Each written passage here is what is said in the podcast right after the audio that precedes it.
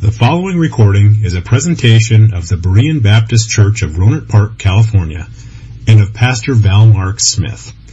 We are an independent Baptist congregation committed to the accurate presentation of the historical doctrines of the faith. We welcome your visit to our services anytime here in the Rohnert Park area. All right. Well, let's take our Bibles. We're going to go right back where we were this morning, John chapter 15. We're going to preach part two of the abundant life. And uh, let's get let's get let's pray before we get started. Father, again we do thank you for the great privilege that it is to serve you and to be your child. And uh, we never, never, Lord, want to take that for granted and forget about uh, how wonderful it is to be born again. Thank you for Jesus and his great love for you, which compelled him to the cross to to, to save us, and we thank you for that. And Father, help us, help us to seek and live that abundant life that you want us to live.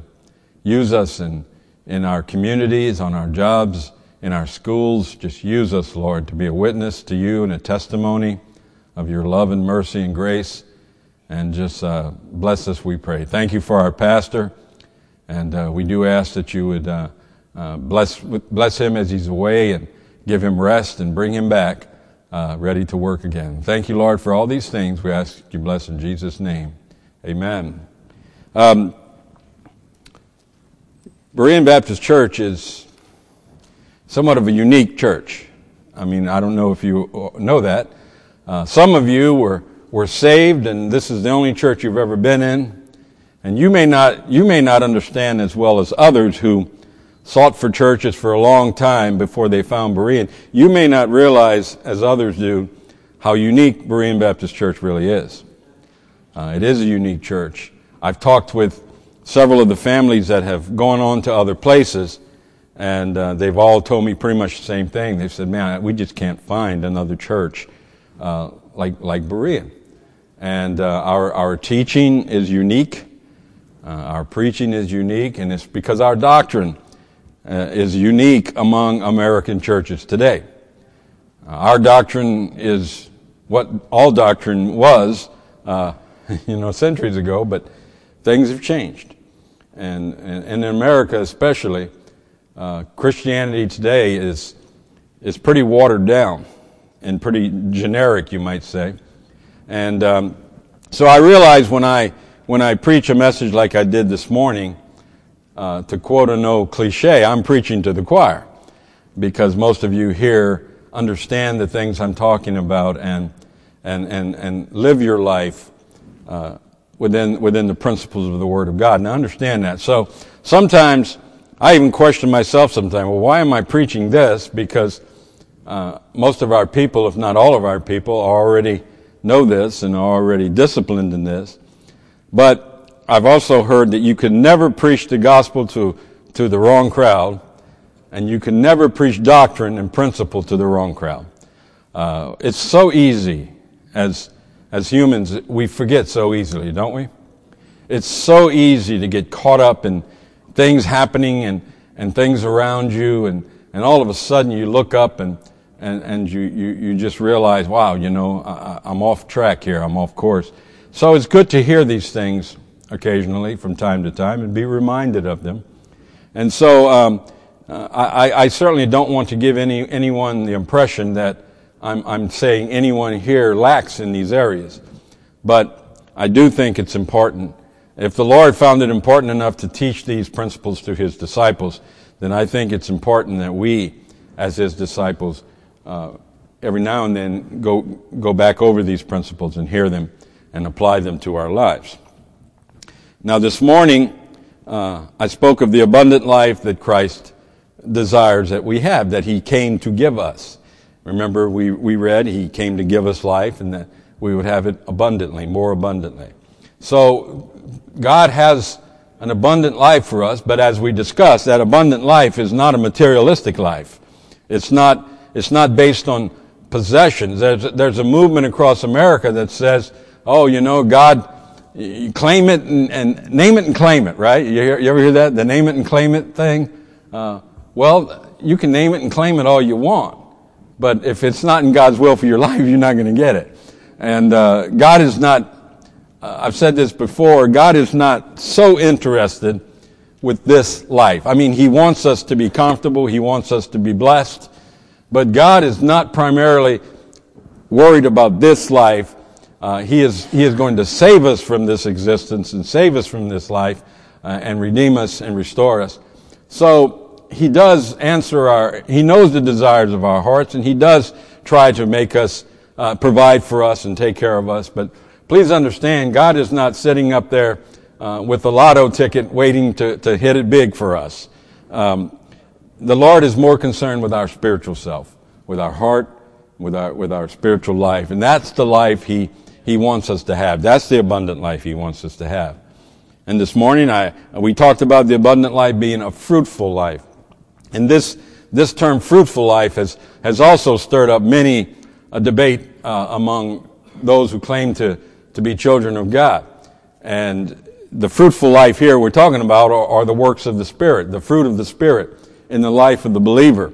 Uh, and, and, God wants us to have that life and He wants it to be abundant.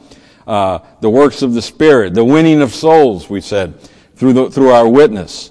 Uh, this is part of that, part of that fruitful life. Uh, when we, when we are uh, living our life the way that we should, the, the fruits of the Spirit, the fruit of the Spirit, I should say, comes forth and the image of Christ is seen in us. And that bears a witness. That gives us a witness as we go forth. And then we talked about spiritual growth this morning. So tonight, I want to continue studying on this abundant life by examining another aspect of this life. And that is number two, the abundant life is an abiding life. An abiding life. Look with me again at John chapter 15, and let's look at verse 4. We read here, Abide in me, and I in you, as the branch cannot bear fruit of itself, except it abide in the vine. No more can ye, except ye abide in me. So, this abundant life that, that the Lord desires that we have is an abiding life. Uh, the, notice the words Christ here. He said, as the branch, that's you and me. We're the branches. Remember this morning we talked about the three, uh, the three characters in this allegory that Jesus gives concerning the vineyard. Uh, the husbandman who was, who, who was the husbandman? God the Father. The vine, which is Christ the Son. And the branches, which are you and me. We're the branches. Okay? So the branch, Jesus said, cannot bear fruit of itself. You and I cannot produce the works of the flesh on our own. Uh, not, not on a consistent manner, at least. Uh, everyone can, can exhibit joy at one time or another. Everyone can live in peace. Everyone can, can do these things uh, at times and for a short period. But to, to consistently produce the fruit of the Spirit, the works of the Spirit, uh, the, the branch cannot do that of itself. It, it, it must abide in the vine.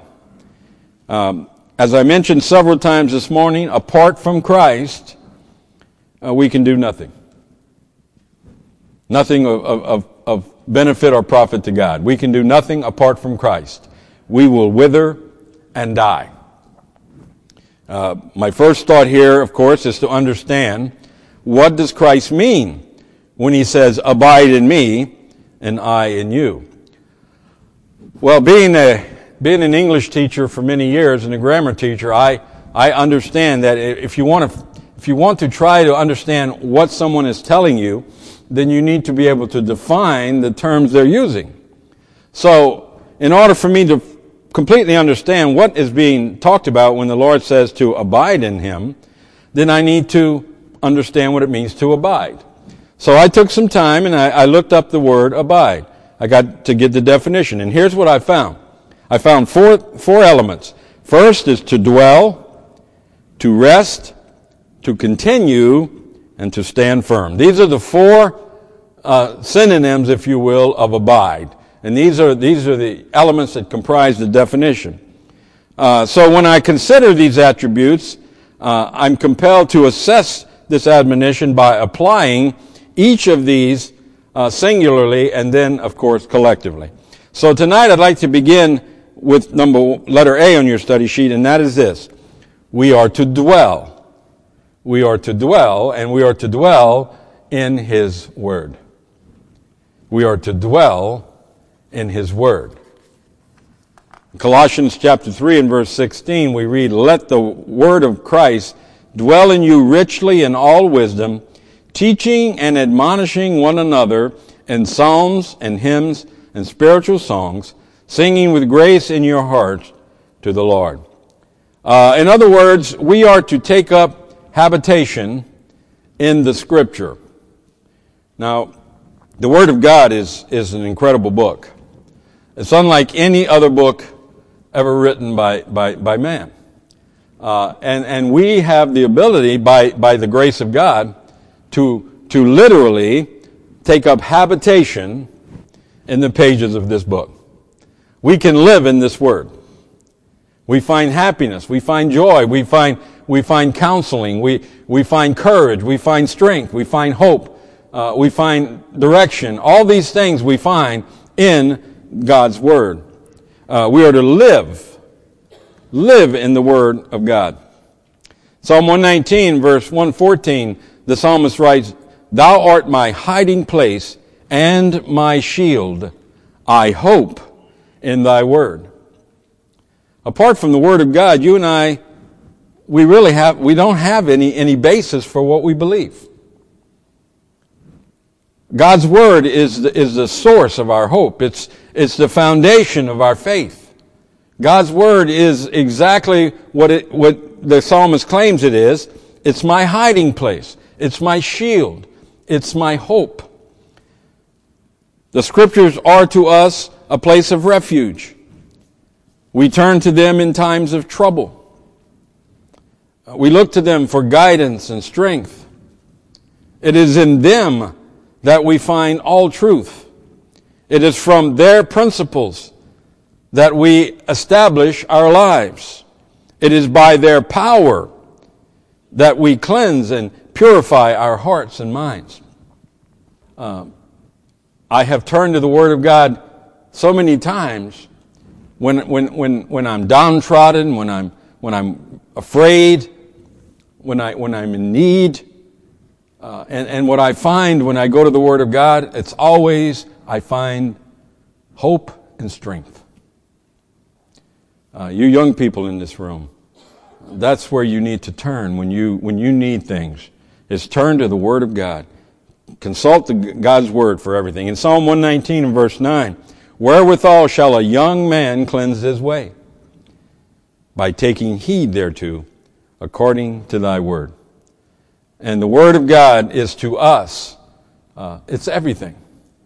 It's everything that we believe, it's everything that we hope for, it's everything that we, that we look to. But more than this, not only do are we to take up habitation in the Scripture, but the Scriptures are to inhabit our lives as well. We are to make room for them in our hearts and in our mind. We're to give place to the Word of God. We're to, we're to open our, our heart and mind to God's Word and allow it to dwell in us. Psalm 119 verse 11, Thy Word have I hid in mine heart, that I might not sin against Thee. All the years we conducted our Christian school here, scripture memorization was required study. Students were required to memorize scripture. It wasn't an option. In fact, I had a teacher, I had a, I had a parent came to us one day. He had a, a young child in our kindergarten and he came and he said, I would like for my child to not have to participate in the Bible class. I said, I'm sorry, sir, then you'll have to take him out of the school. I told him, I said, Bible is a required subject in our school. It will be taught. And he didn't like that. And so I told him, I said, well, I understand, but I'm not taking him out and I'm, we're not going to stop it. I said, in the public school, you don't get to come in here and tell us what we are going to do. By the way, he kept, he left his child in our school. His alternative was worse. Uh, but scripture memorization was required. It's, it's required in, in, in, in our students to memorize the Word of God, to hide God's Word in our heart. I can't tell you how many times after, over the years when I'm out visiting people or witnessing to someone, and all of a sudden they have a question, and I need to answer that question, and a scripture comes to my mind. And I, I, I quote that scripture. And I, later I'd say, man, where did that come from? I'll tell you where it came from. It came from the Holy Spirit. I hid it in my heart, and He brought it up when He needed it. How many of you work with computers? Do you know everything in your, in, in, in your computer? Do you know every little thing that's in there? Do you know where to find every little thing in your computer? Are you, or, or are you like me? You go to the find button, you press find, and you type in the word you want, and boop, here's all these suggestions. You see, it's hidden in there. And by using the find feature, I can recall them and bring them up. And when we hide God's word in our heart, and God's word dwells in us, when we need it, the Holy Spirit brings it up and, and we recall and we remember. They're to be an intricate and inseparable part of whom and what we are. We should, as a Christian, we, we do not exist apart from the Word of God. We, can, we should not be identified apart from the Word of God. At, at work, some, some of them are starting to call me the Bible answer man. When they have a Bible question at work, they come over and say, Hey, Dalton, uh, and they ask me their question. I'm the Bible answer man. I want to be known as that. Amen? I, I want that. Uh, they, they like to, sometimes they go around and they say, OMG. And I'm not going to say it, but you know what OMG is, right? And I tell them, I say, you ought not do that. And they look at me. And I say, you know, the Bible, the Bible tells us not to take God's name in vain. Well, I wasn't swearing. That's not what that's saying. Not swearing is, goes without even needing to mention. What it means to take God's name in vain. God, I tell them, God's name is so holy and so righteous. We do not evoke His name. We do not call upon His name for anything frivolous or unimportant. And to stand there and to invoke the name of God is taking his name in vain. And we ought not do that. So now when they do it, they look over at me and go, Oh, I'm sorry. I tell them, Don't be sorry to me. You didn't take my name in vain. Folks, God's word needs to live in us. And, and, and we need to live in it. It's, it's, it's incredible to me how, how many people today have no knowledge of the Word of God, yet they claim to be His child. And, and they, they're, they're shocked and surprised when they make a statement and I correct them. And I, and I explain to them what the Bible means. They're, they're shocked because they have no knowledge of the Word of God. And this is, this is the testimony of Christianity in America today. And if we're not careful, even here at Berean Baptist Church, if we're not careful, it will infiltrate even us. Our children, we need to make sure these children in this room love, honor, and respect the Word of God. And that it's a major part of their lives. Hebrews chapter 4 tells us for the word of God is quick and powerful and sharper than any two-edged sword, piercing even to the dividing asunder of soul and spirit and of the joints and marrow, and is a discerner of the thoughts and intents of the heart. If we will abide in Christ, His word must dwell in us, and we in His word. Turn with me, if you would, to Jeremiah chapter 9. Jeremiah chapter 9.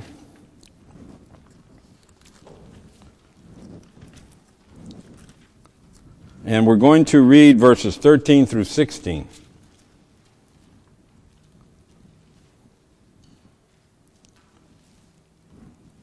We read here, And the Lord saith, Because they have forsaken my law, which I set before them, and have not obeyed my voice, neither walked therein. Now, this is pretty much America. They forsake, in America, uh, even those who claim to be Christians, they've forsaken the Word of God.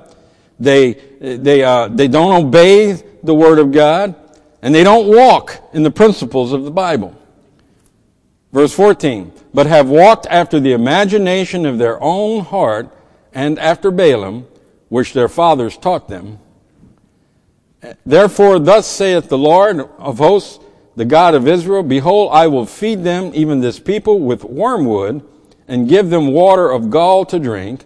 I will scatter them also among the heathen, whom neither they nor their fathers have known, and I will send a sword after them, till I have consumed them.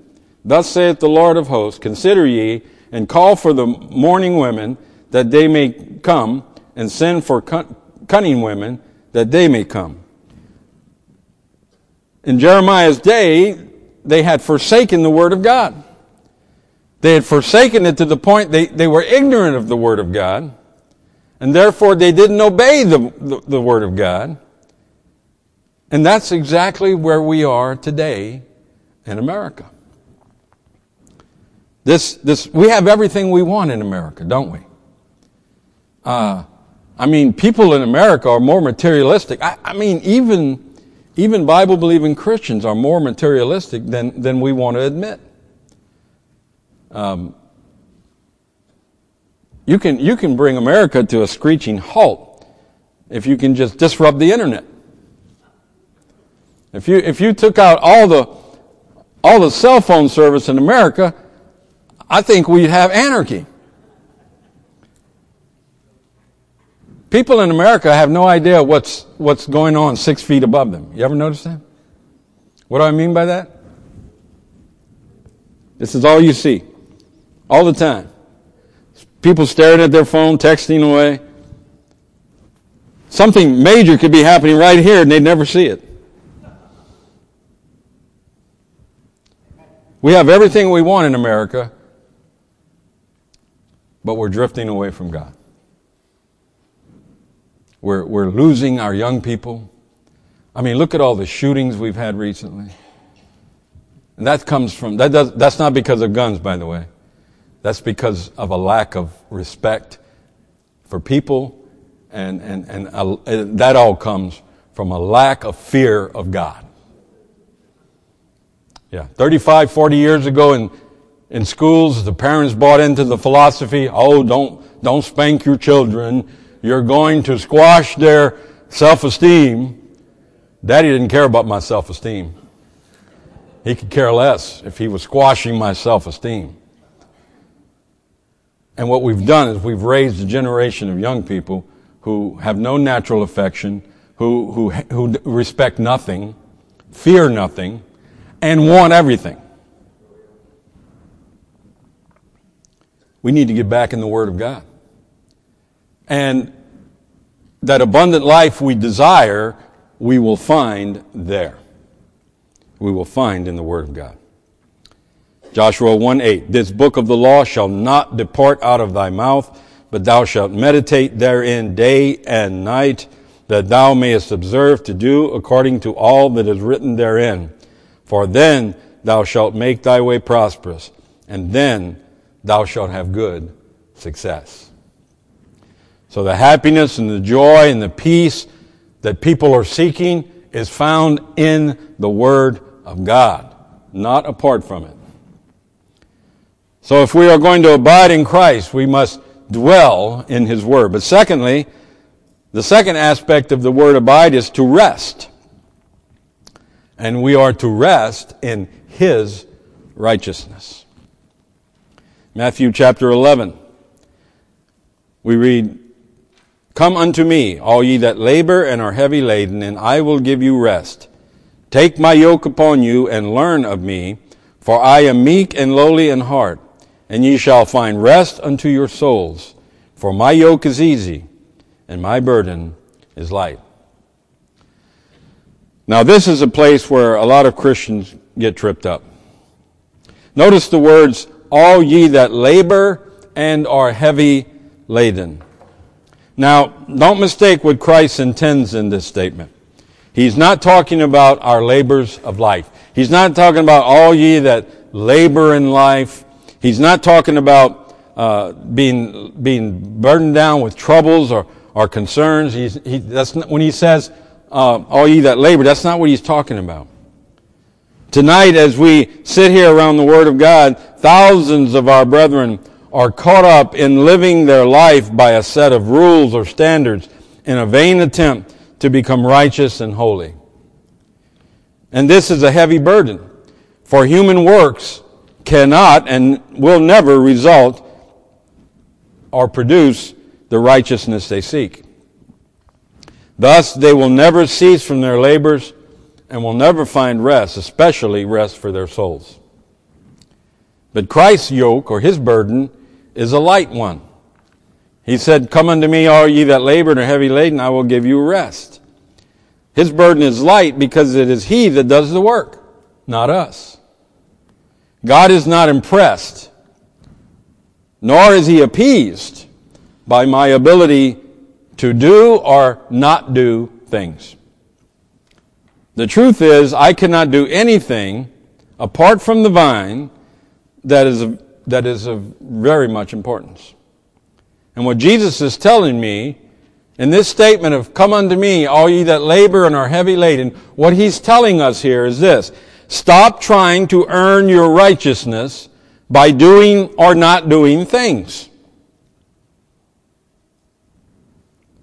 Listen, the length of your hair doesn't make you more or less holy. Doesn't make you more or less righteous. Uh, Jorge's wearing a nice suit. Who's not wearing a suit? Jim's not wearing a nice suit. Does that, does his suit make him more holy than him?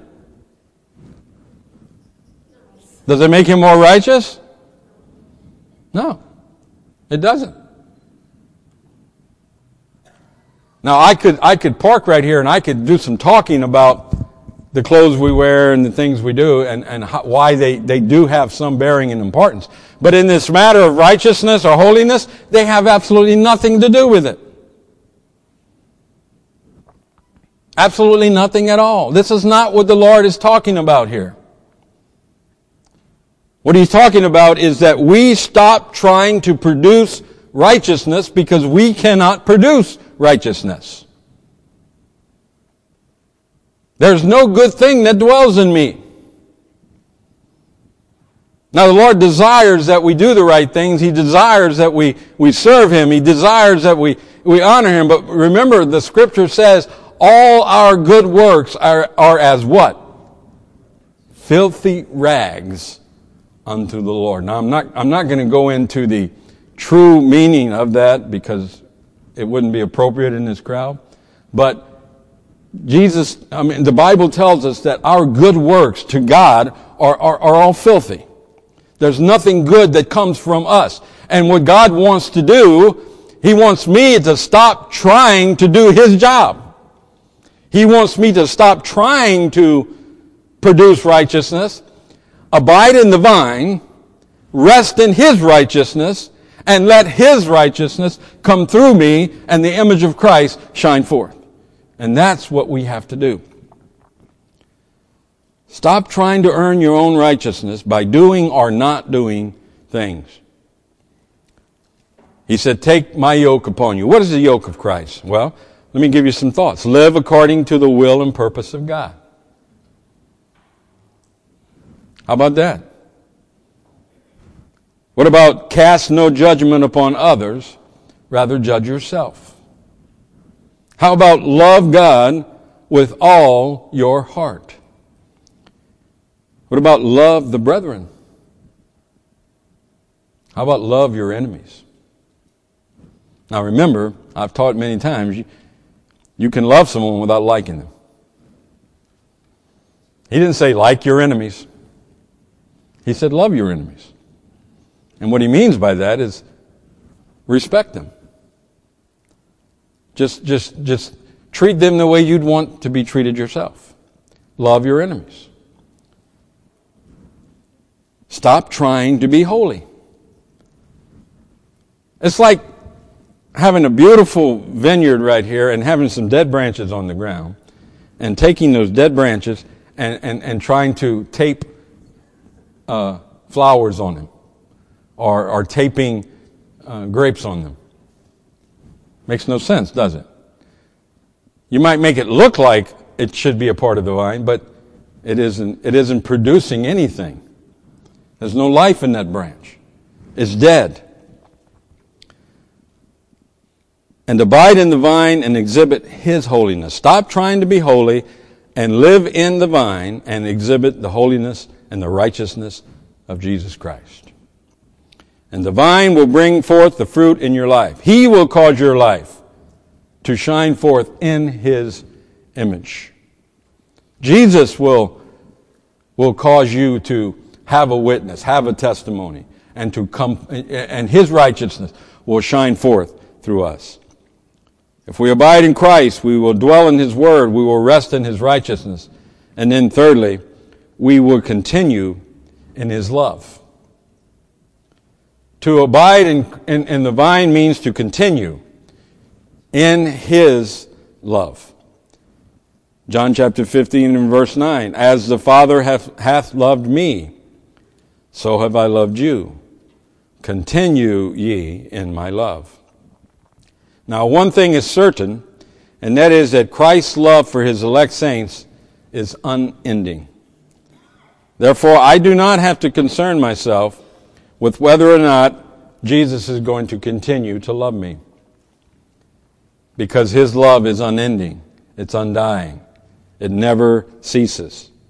However, so I don't need to be worried about him continuing to love me, but I do need to be careful because I can begin to not love him.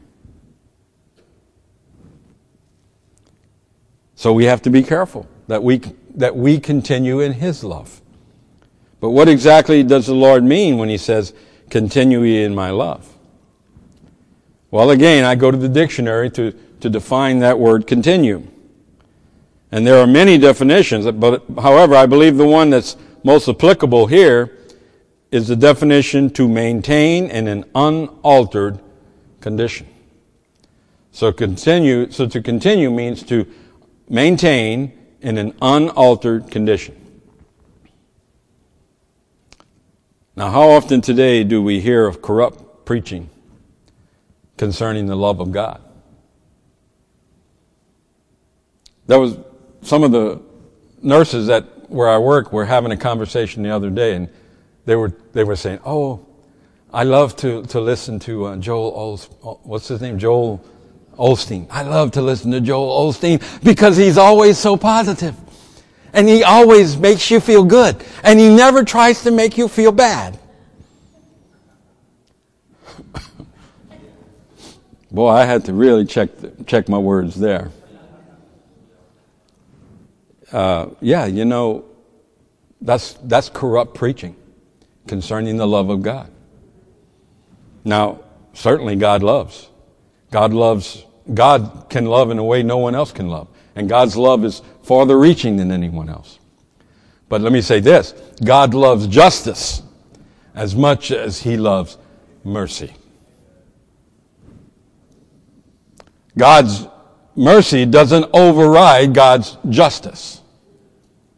So yes, He loves, but He also is righteous. And there needs to be a balance of preaching. In fact, I think it's probably more important to preach about the wrath of God and to preach on hell. I think, I think it's probably more important because eh, honestly, if you analyze Jesus' preaching in scripture, he preached on hell more than he preached on love. And, and it's important that we understand that, that we have that balance. We need to, we need to, we need to make sure that we are representing the love of God correctly. I don't want, I don't want to present Jesus as some mean ogre, and I don't want to cause people to think of him as a bully. However, I think it's very important that we understand the love of Christ and not misrepresent it in any way. But people change those opinions today. There's become a corrupt preaching concerning this thing. The world views Jesus as a long-haired, puppy-eyed, effeminate Savior. But that is not at all what Jesus is according to the Word of God. In fact, you know, the scriptures say Jesus was very comely. He was nothing to be, to, to look upon. If, if you pass Jesus in a crowd, you probably wouldn't have even noticed him. He was so commonplace among men by his appearance. But the world wants us to have a different opinion of Jesus, an opinion that's skewed away from his righteousness. The branch is not grafted into the vine to alter the vine, nor is the branch there to corrupt the vine. It is engrafted to bear forth the fruit of the vine, to bring forth all that the vine has to offer.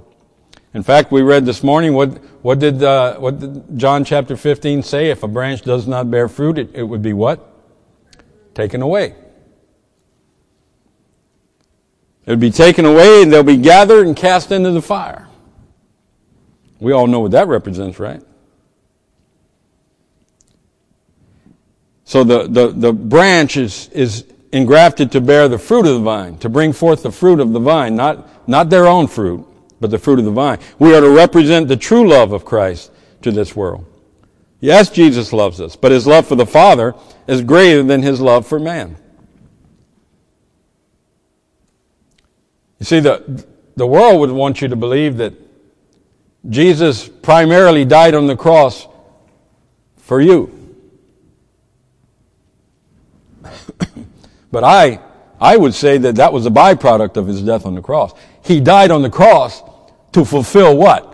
The will of the Father. His love for the Father and the will of the Father is what brought him to the cross. Oh, Jesus' love held him to the cross. Jesus' love for me held him to the cross. It wasn't the nails. No, it was his love for the Father that held him to the cross. It was the love for the will of God. And that's our example. We too should love the will of the Father. We too should love the Father more than anything else in our life. Jesus' love for his Father is greater than his love for man, and his love for justice is not blinded by his love for mercy. We are not to alter the true love of Christ to adapt to man's perception of what he should be. This is why we must preach messages on the wrath of God, messages warning men of hell, messages warning Christians of the chastening of God. We are not to recreate Christ into our own image. We are to be transformed by renewing our minds into the image of Christ. We are to diminish ourselves and allow Christ to manifest himself through our lives. Philippians chapter 1, we read, according to my earnest expectation and my hope that in nothing I shall be ashamed, but that with all boldness, as always, so now also Christ shall be magnified in my body, whether it be by life or by death, for me to live is Christ, and to die is gain. To abide is to dwell in His Word, is to rest in His righteousness, is to continue in His love. And then lastly tonight, let me say this. We are to stand in His strength. 2 Corinthians chapter 12 and verse 9. And He said unto me, My grace is sufficient for thee, for my strength is made perfect in weakness. Most gladly, therefore, will I rather glory in my infirmities, that the power of Christ may rest upon me. The fourth element of our definition of abide is to stand firm. So how are we to stand? Well, let's turn together, if you would, to Ephesians chapter 6. These are very familiar uh, uh, scriptures but I, I think there's benefit in seeing them, so let's go there. Ephesians chapter 6. And let's look at verse 13. We read here, Wherefore take unto you the whole armor of God, that ye may be able to withstand in the evil day, and having done all, I want you to pay attention to that phrase, and having done all, to stand. Stand therefore, having your loins girt about with truth, and having on the breastplate of righteousness, and your feet shod with the preparation of the gospel of peace. Above all, take the shield of faith, wherewith ye shall be able to quench all the fiery darts of the wicked, and take the helmet of salvation and the sword of the Spirit, which is the Word of God. We are to stand in God's strength. But notice in the scriptures we just read, verse 13, he says, and having done all, to stand. I was captured by that phrase many years ago, and so I decided to, to, to really look at it from commentary notes and, and, and try to get the depth of that statement and having done all to stand. Now, it's true that when we have done all that we can and should do, that God takes over. I draw your attention for a moment. We're not going to turn there, but think about Moses and Aaron when they confronted Pharaoh in Egypt. Think about it for a moment. The first few plagues, if you will, the first few plagues, Moses told Aaron what to do. Aaron went before Pharaoh and he did it. And then Pharaoh called on his magicians who came and repeated that. Right? We're all in agreement? Well, after a while, Moses quit talking to Aaron. He, he stopped telling Aaron to go do some, this, and he did it himself. And it was then that he began to break the back of Pharaoh. You see, Moses representing the Father, Aaron representing uh, you and me. Pharaoh representing the devil, and his magicians representing uh, the unsaved man. Well, at, at, at, as, soon, as long as Aaron did what Moses told him, the work of God went forward, but it finally reached a point where Aaron could no longer do, and Moses had to do himself. And, and folks, we have to do all that God expects us to do. We can't just sit back and say, okay, God, I'm in this mess, so get me out of it. There's, there's something, there are things we have to do, right? There are things we do, we have to do in this, in this Christian life. There are expectations God has upon us. And we do all that we should and can do, and the Father takes over from there. That's what he's saying here. Having done all, after we've done all that we can do, then what do we do? Then we stand in the faith that we have in God. And from there forward, it is by faith that, not that it wasn't by faith before, but from there forward, we have, we have done all that we can do, and now we stand. We stand with the elements that God has told us to have. We're to stand in God's strength. God does expect us to do that which He has commanded us to do. 2 Corinthians chapter 6. Wherefore come out from among them, and be ye separate, saith the Lord, and touch not the unclean thing, and I will receive you. 1 Thessalonians chapter 5. See that none render evil for evil unto any man, but ever follow that which is good, both among yourselves and to all men. Rejoice evermore. Pray without ceasing. And everything give thanks, for this is the will of God in Christ Jesus concerning you. Quench not the spirit. Despise not prophesying. Prove all things. Hold fast that which is good. Abstain from all appearance of evil. James chapter 4.